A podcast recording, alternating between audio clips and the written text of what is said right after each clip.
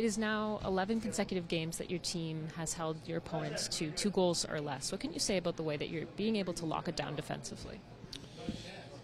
Well, the biggest thing when locking down and keeping goals against is goaltending, and our goaltenders have been playing really well. And Skinner's the obviously getting the bulk of the work, and Picks is when he has his opportunities. He's played really well for us, but goaltending is absolutely a key for any time, uh, keeping the goals against. But also, I think our team's done a heck, heck of a job on playing the right way, not giving away pucks, and getting key uh, block shots, like Hyman at the end of the period there.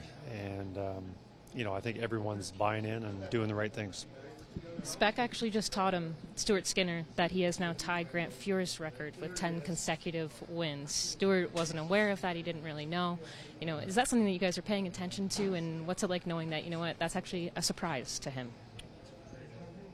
We haven't talked much about streaks and um, numbers and stuff like that. We're looking at the process and what we need to be doing right. And, um, you know, he's deserved it. He's played extremely well, and for him to be mentioned with Grant Fuhr is quite an accomplishment. So, so happy for him, because he's he's deserved it, especially the way he's handled himself throughout the season, getting off to a slow start and taking accountability for games where, you know, it wasn't just him, but he, he did step up and say, I could have been better.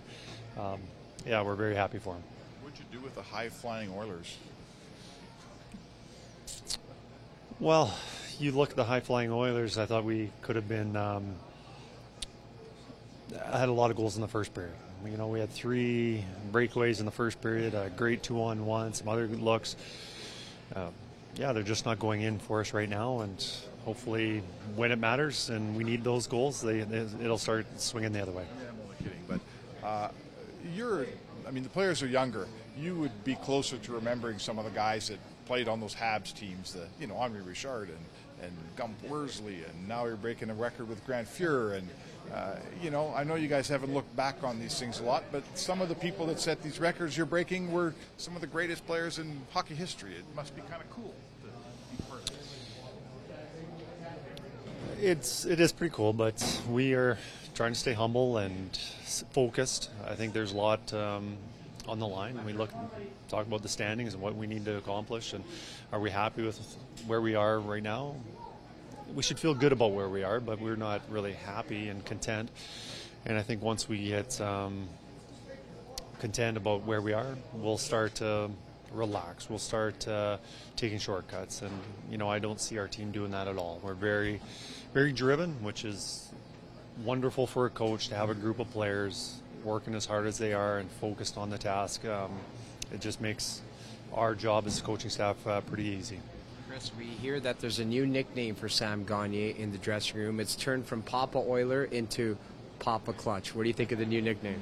Well, I didn't hear it, but I knew, before you said it, I was figuring something to do with clutch. But he has been clutch, and you know, his role, and we're very happy with what he's been doing. And unfortunately, we had to, you know, we missed him for about a month out of this, out of the lineup because of, um, you know, his health issue. And, um, you know, once he recovered from his injury and got him back in the lineup, instantly helping our team. And also, you know, there's always guys that you cheer for and you're happy that they have success. And I know a lot of the guys feel happy when he gets that goal, just like when, uh, D R got that shootout goal in L A. You know, guys are extra excited for that because they don't always get that opportunity. But how was your first Battle of Alberta? It was outstanding. We won.